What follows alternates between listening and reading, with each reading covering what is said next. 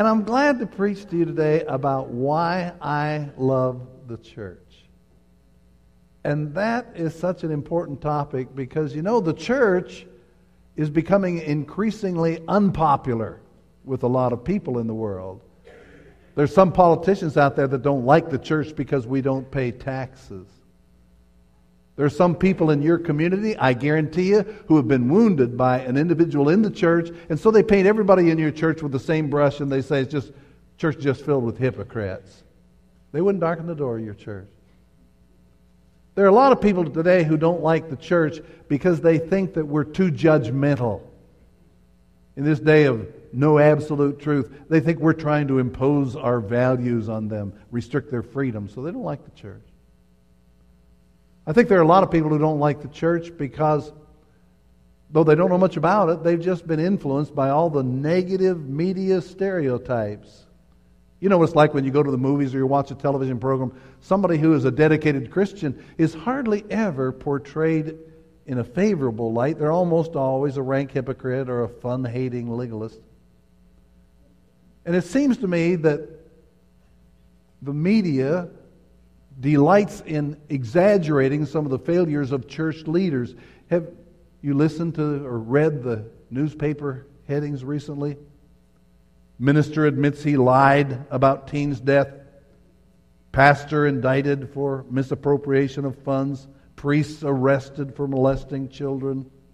Kentucky preacher urges congregations to bring their guns to church.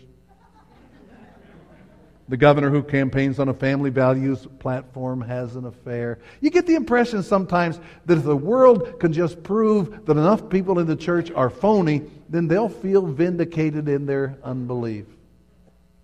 Let's be honest, it's not just the people on the outside who criticize the church. The church gets a lot of criticism from within in recent years. If you've read much of Christian literature, especially the emerging church literature of the last 15 years, you know that people from within are criticizing the church for being irrelevant, uh, homophobic, not really relating to the culture. Donald Miller, in his book Blue Like Jazz, says, I grew up in the church, but I found more authentic fellowship in a commune today than a church. And he goes around the country apologizing for the church. And you know what? Some of the criticism is valid. Because the church is made up of imperfect people like you and like me. But I'm going to be real honest with you. I am sick and tired of people trashing the church of the Lord Jesus Christ. And so I want to talk with you. I want to talk with you about why I love the church. What's right with the church? You know, you can focus on the 5% that's wrong with your marriage and make yourself miserable at home. And the Bible says we need to focus on the things that are good and honest and lovely and of good report. So I want to talk with you about what's right with the church. And hopefully, when you leave in a few minutes, you'll feel better about being a part of Libby Christian Church and you'll be better equipped to defend it if you have to. If you have a Bible with you, would you turn to Matthew, the 13th chapter? Matthew, the 16th chapter, I'm sorry. Matthew 16, I'm going to begin reading with verse 13. This is a section of Scripture where Jesus talks about his intent to build a church. Here's what he says Matthew 16, 13. When Jesus came to the region of Caesarea Philippi, he asked his disciples, Who do people say that the Son of Man is? They replied, Some say John the Baptist, others say Elijah, still others Jeremiah or one of the prophets. But what about you? He asked. Who do you say that I am? And Simon Peter answered, You're the Christ. You're the Son of the living God. Jesus replied, Blessed are you, Simon, son of Jonah. This was not revealed to you by man, but by my Father in heaven. And I tell you that you are Peter, and on this rock I will build my church, and the gates of Hades will not overcome it. And I'll give you the keys to the kingdom of heaven. And whatever you bind on earth will be bound in heaven, whatever you loose on earth will be loosed in heaven. Right out of this passage is one reason I love this I love the church. I love the church because I love its founder. Jesus said, I will build my church on this rock, on this truth that I am the Messiah. I'm going to build my church. I have some degree of affection for this old wallet that I'm carrying today. It wouldn't mean much to you. It's weathered, it's 20 some years old. But this wallet once belonged to my dad, who passed away 18 years ago. And I loved my dad. So there's some things that belong to my dad that I cherish. Now, if you love the Lord Jesus Christ, you got to love the church. Because Ephesians 5:25 says Christ loved the church and gave himself up, died for the church. Now, folks, it is really important that you understand that Jesus did intend to build a church. Because in some hip Christian circles today, it's kind of the in thing to disassociate yourself from the church. And you'll hear people say, Well, I'm a spiritual person, but I'm not into organized religion. Or I'm a believer in Christ, but I'm not a part of the institutional church. I, I don't go to church, man. I am the church, they'll say. And in these people's minds, when the Bible talks about the church, it's talking about the universal body of believers who belong to Christ, but it's not talking about a local congregation with buildings and budgets and bureaucracy and boring sermons. In the book, The Gospel According to Starbucks, the author suggests church for you may be a small group of friends who occasionally meet at the local coffee shop and you get into a discussion about Jesus and you know you might find more authentic fellowship and worship in that small group than you ever would in a formal church. But the New Testament makes it clear when Jesus said, I will build my church, he was talking about a local body with structure that we can see. The word for church in the Greek was ekklesia, which means people who are called out of the world. And it's used over 100 times in the New Testament, and 90 times it refers to a local church. The church in the New Testament was structured enough that there were elders who were to oversee it. There were teachers who were to edify it. It says that when one member suffers, the others are to suffer with it. When one member strays, the other members are to hold that person accountable. They were not to forsake the assembling of themselves together. So the church is not just an informal group that occasionally meets in somebody's coffee shop. The local church is the very heart of the purpose of God. In fact, the New Testament knows nothing about an unchurched believer. Acts 2:41 says when the people were saved, God added them daily to his church. I want to quickly show you three symbols that the Bible uses to describe Jesus' inseparable relationship to the church.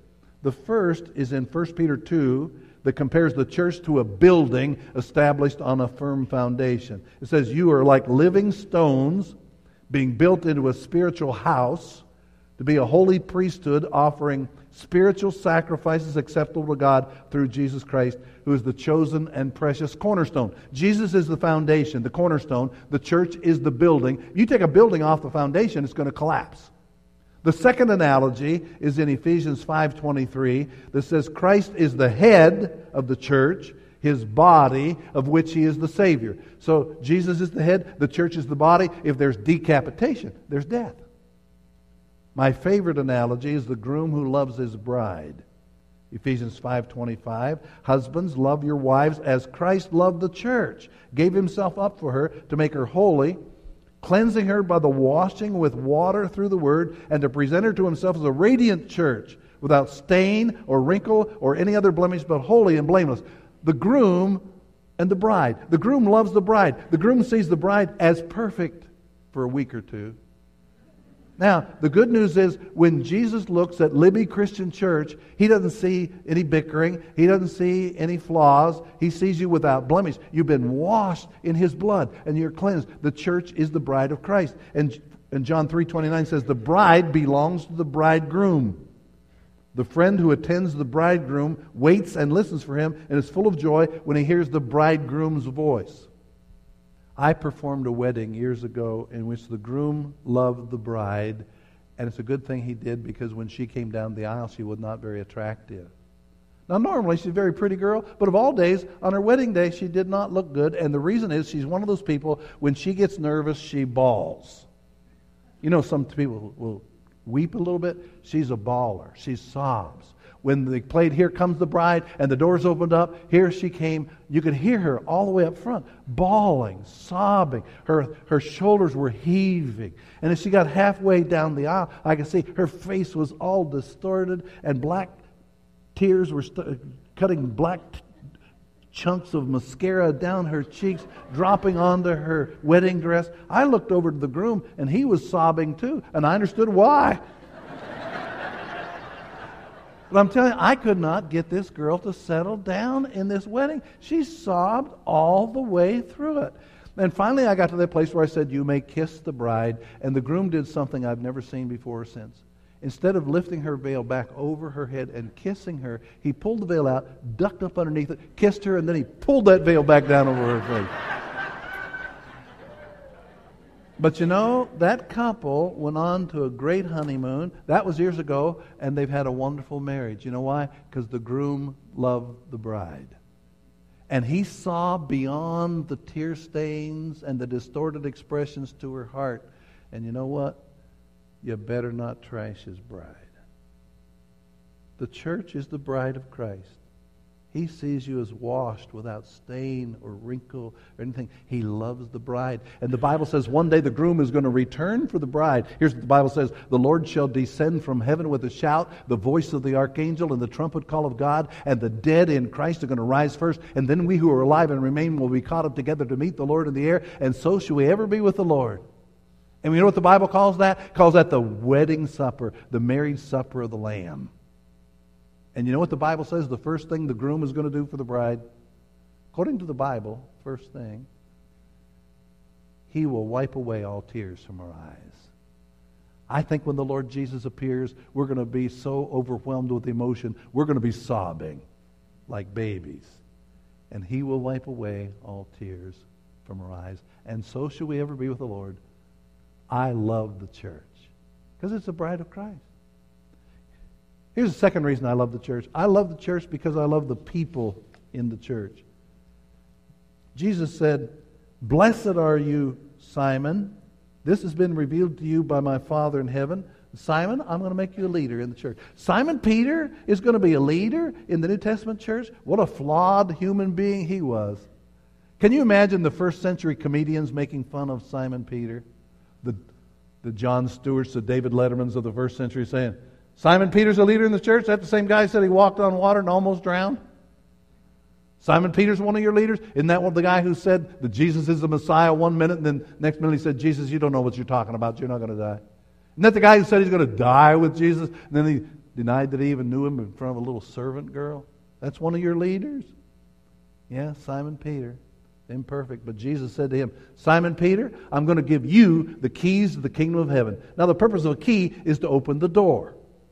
And you know who preaches the first gospel sermon?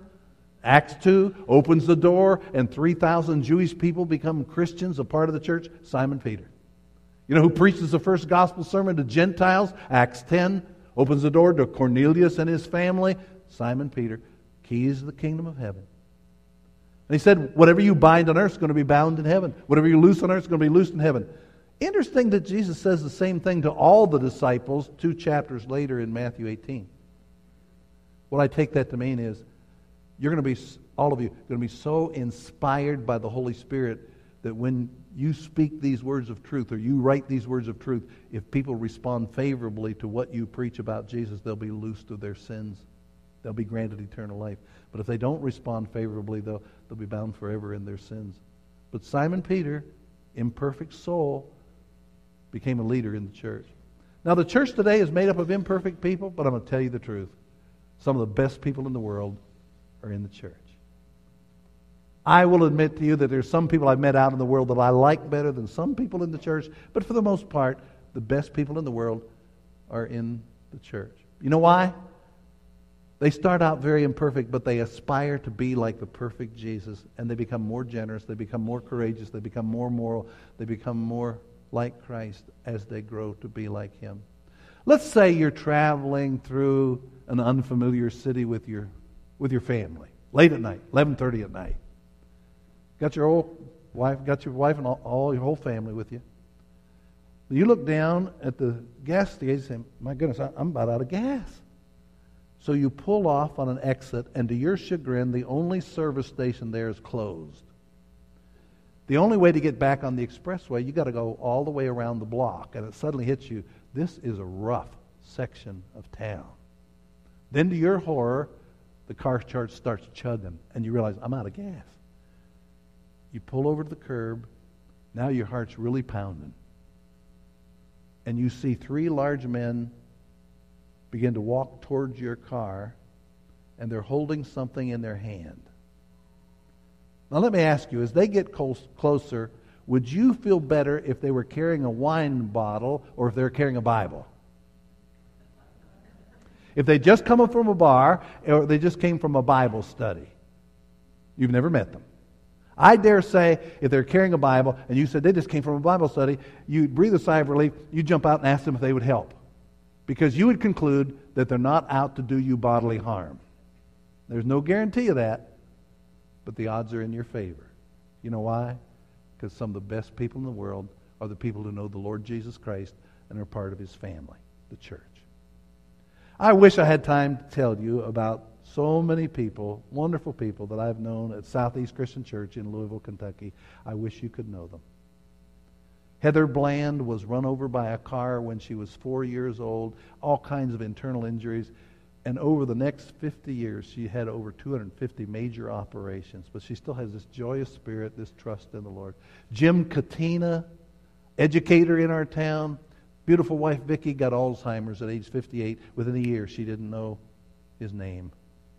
For the last decade, he's tenderly cared for her, fed her, dressed her, changed her diaper, walks her, takes her to the zoo sometimes three times a week because she loves animals. She cannot express one word of appreciation. But he says, I, I, I could never repay her for what she did for me.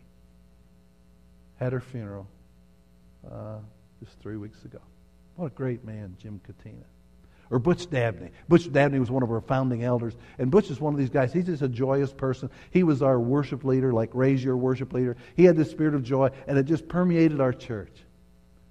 And you know, one of the characteristics of really good churches, the good churches are joyous churches. I stood in the back and I watched you come in today. And you are glad to be here, most of you. A few exceptions. Uh, but you know how to laugh. You know what? There's a joy in the Christian that nobody can take away because we know we got this promise of eternal life. And that was Butch. He was one of those guys always laughing and permeated the church. I was teaching a Saturday morning men's Bible study one day on death and dying. And I said, How many of you guys in here are over 70? And a bunch of guys raised their hands. I said, Do you fear death more or less as you get older? They all said, Oh, you fear death less. I said, Why is that? And Butch said, Because you got more friends in heaven than you got on earth. That's the truth, too, isn't it? Fisher Jones was in the same group. Fisher must have been 92, 93 years old at the time. He said, You know, Bob, I actually hope I die pretty soon. My friends are going to think I didn't make it. but you know, you pick up the paper and you don't read about Fisher Jones or Butch Dabney or Heather Bland or Jim Katina or you don't read about Phil and Tina or Matt. You read about the sordid side of life. And the people in the church are quietly the best people in the world for the most part. I guess that's the way it should be because Jesus said you're the salt of the earth.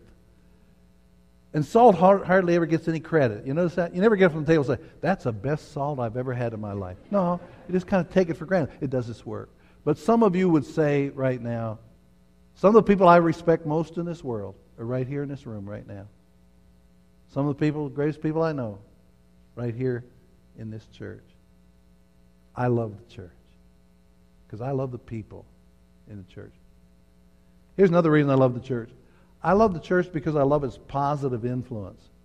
Jesus said, I will build my church on this rock, this truth that I'm the Messiah. Simon Peter, you're going to have the keys of the kingdom, even though you're imperfect.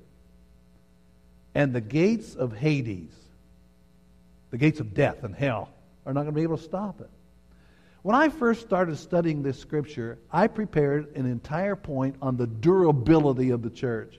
Because here we are 2,000 years later, and people have attacked the church and criticized the church, and the church has been mismanaged, but we're still here, and we've still withstood all these problems. But the longer I looked and studied this passage, the more I realized this is not a defensive analogy. This is an offensive analogy. Let's say that there's a big football game coming up this fall between uh, University of Montana, is that right? The Grizzlies and the Montana State Bobcats. And it's for the league championship. And it's at Missoula and it's sold out. And I don't have a ticket. And I say to you, the gates of that stadium are not going to prevent me from that game. You don't picture somebody from Missoula coming out here and hitting me on the head with a turnstile. The analogy is I'm going to go to Missoula. I'm going to get through those gates. I'm going to see that game. Now, when Jesus said, I'm going to build my church and the gates of hell are not going to stop the church, he's not picturing the church huddled in some sanctuary and Satan pounding it over the head and it's surviving. He's picturing the church going out into the world, right up to the gates of hell, and rescuing people from the edge of Hades. That's what the early church did. Acts 2. Simon Peter and the disciples went out into the streets of Jerusalem, and Simon Peter lifted up his voice and he said, Men of Israel, listen to this. Jesus of Nazareth was a man approved of God among you with miracles, wonders, and signs. But you, with the help of wicked men, have crucified him and slain him. But God has raised him from the dead. And God has made this Jesus, whom you crucified, both Lord and Christ. And the Bible says they were cut to the heart when they realized they had crucified the Messiah. And they said, What should we do? And Peter said, Repent and be baptized, every one of you, for the forgiveness of your sins, and you receive the gift of the Holy Spirit. And 3,000 people responded. You see, they rescued them right up from the gates of hell. Now, the religious elite of that day were threatened by that number and they tried to stop the church. And they said, it is, We're going to put up a gate. It's now illegal for you to talk about Jesus in public. We'll arrest you and we'll imprison you. We'll persecute you. You know what Simon Peter and John said? They said, We've got to obey God, not man. We can't help but speak about what we've seen and heard. And even though they were under the threat of persecution, they continued to preach and the gospel continued to spread. Acts 4 says there were 5,000 men in the early church. Must have been 20,000 people. Historians tell us there were as many as 100,000 believers in Jerusalem in a couple of years. And ever since that time, when the church goes out into the marketplace and individually they say, We can't help but speak about what we've seen and heard, and they share the good news of the gospel in love, the gates of hell can't stop it. You think about the influence that the church has had in the United States of America. Now, America was not started as a Christocracy, but it was st- founded on Judeo Christian principles, and early they said religious freedom. There's, there's no gates against the church. And you think about the influence that the church has had over the years. Did you know that 106 of the first 108 colleges started in the United States of America were started by the church? Yale, Harvard, Princeton, others. Or look around most communities. Who starts the hospitals? Not the Atheist Society, the church. Who starts the orphanages and the homes for the elderly? The church. Who goes into prisons and has ministry to prisons? Who starts the crisis pregnancy centers and the, that help women in desperation? Who teaches ethics in business? The moral values that undergird business? The church. Long before the civil rights movement, as a little boy, I was taught to sing in church red and yellow, black and white, they are precious in His sight. When Hurricane Katrina ripped through the Gulf Coast, you know who was there first? Church. Who stayed the longest? Church. Who didn't rake any money off the top? You talk to people in New Orleans, they'll say, Boy, the people from the church, they were the ones who helped. But in spite of this positive influence of the church, like in your community, I say, I say you got a food pantry. You're, you're helping the community. But in spite of that, there are now powerful politicians who are saying, the church is a threat. We got to put up some gates. So don't put the Ten Commandments on this wall of this courtroom. Don't have a Bible in this schoolroom. Don't pray at this public function. Don't put a manger scene in this public property. Don't say Merry Christmas in this department store. And you know what I think we need? I think we need Christian people like Peter and John are going to say, we to obey God, not man. We can't help but speak about what we've seen and heard. And you know, if we do that in love, the gates of hell will not stop the church. We're not to cower in a building and just rejoice that Jesus has saved us. We're to go out in the marketplace and share the news, and the gates of hell won't stop us. You think about the influence of Libby Christian Church in this community. I wonder how many people are going to go to heaven someday because of this church. I'm going to ask you to stand a minute. If you were saved, if you came to know the Lord Jesus Christ because of this church, you were baptized in this church, just give testimony of that by standing up right now. Say, I want to thank the Lord for this church. Wow, look at that. That's great. Thank you. you may, let's give us people a, a round of applause. Now, a lot of you came to know the Lord in other places. Had a, half the first service stood up. Many of you in this service stood up. You know what? If just one person stood up, just one, that'd be worth every dime it ever took to build this church. Every prayer you ever uttered, every hour of service, just one. But there are hundreds going to be in, in heaven because of this church. But that doesn't measure the influence of this church. How many marriages do you think have been kept together because of this church? How many people comforted when they were grieving? How many people, Christian people, encouraged to go out and continue to be faithful? How many suicides prevented? How many kids kept off drugs? How many people addicted that are now rescued? How many preachers been encouraged and sent out from this church? How many missionaries supported because this church? You can't, you can't measure long term the influence of this church. Gates of hell don't stop it. I want to close out by showing you a picture of my home church. If you've gone through uh, the Matthew Bible study, you might have seen this picture. This is a picture of First Christian Church, Meadville, Pennsylvania, 1941. Now look at these people. This is a pretty sorry looking bunch of people. And this is Meadville, Pennsylvania, that is not exactly the garden spot of the world. I mean, you're in a beautiful spot here. Meadville, Pennsylvania is about 40 miles south of Erie, and they get lake effect snow. I think it's the third highest snowfall of any place in America. Kind of a depressed area now. I showed this picture to a bunch of preachers, and a preacher said to me afterwards, said, I grew up in Meadville. He said, I was in the eighth grade before I discovered that the Lord's Prayer was not deliver us from Meadville. so this is the kind of church that people will make fun of today. What kind of influence could this church have? But before you do that, I want to tell you about the influence of some of these people. On the front row is Sue Anderson. She was a church organist. She was married to Homer Anderson. They must have been having some marital problems on this day, but normally they got along. They're just faithful to church. Homer's a mailman.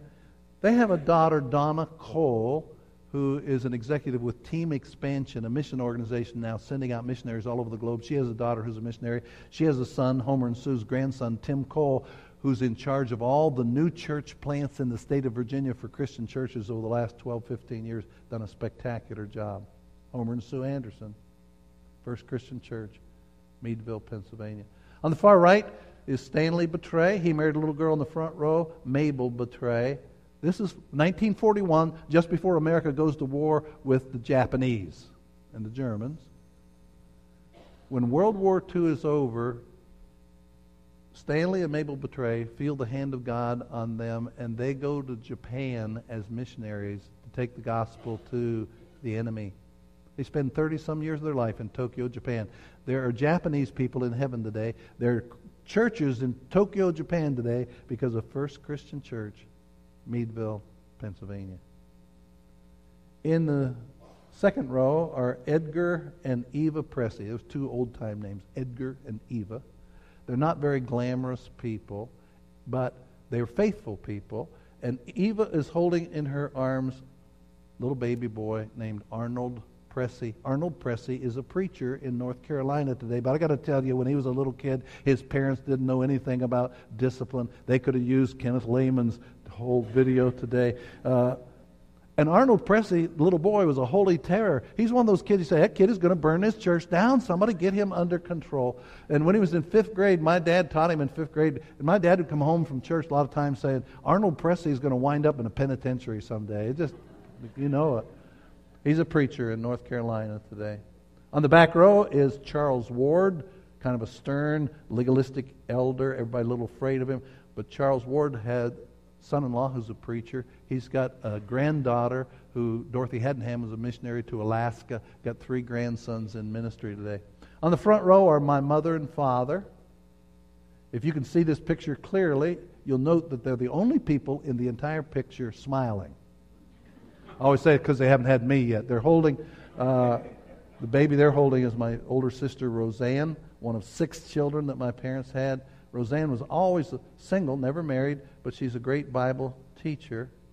I, I wish you could have known my, my dad. My dad uh, was the 17th of 18 kids. His mother died when he was three years old. His father was a coal miner, alcoholic in southwestern Pennsylvania.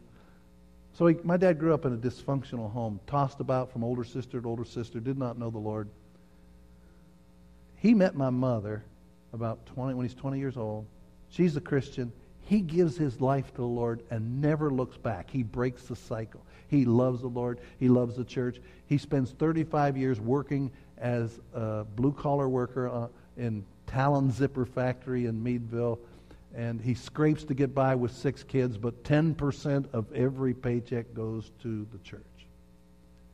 When I was in the seventh grade, my parents helped to start a new church in the little community we lived that's about a third of the size of Libby, Conneautville. And uh, we started with 35 people in that church. My dad devoted to this church. First one there, last one to leave. But we had a preacher early on who didn't have a lot of integrity, and he skipped town, leaving a lot of unpaid bills. And my dad was so concerned that our church was going to have a bad reputation in the community. So my dad, in the late 50s, goes to the bank, borrows $2,500 to pay off all the preacher's bills himself. And then he takes a second job working in a sawmill to pay it back. Now, when you got a dad like that, you're going straight into ministry, whether you want to go or not. So I became a preacher. I've got a brother who's a preacher. I got two sisters who are married to preachers. I've got one sister who's a black sheep. She married a deacon. But you've got people that you're ashamed of in your family too. My parents have, I think, six grandsons in ministry today. On the back row is D.P. Shafer, the preacher.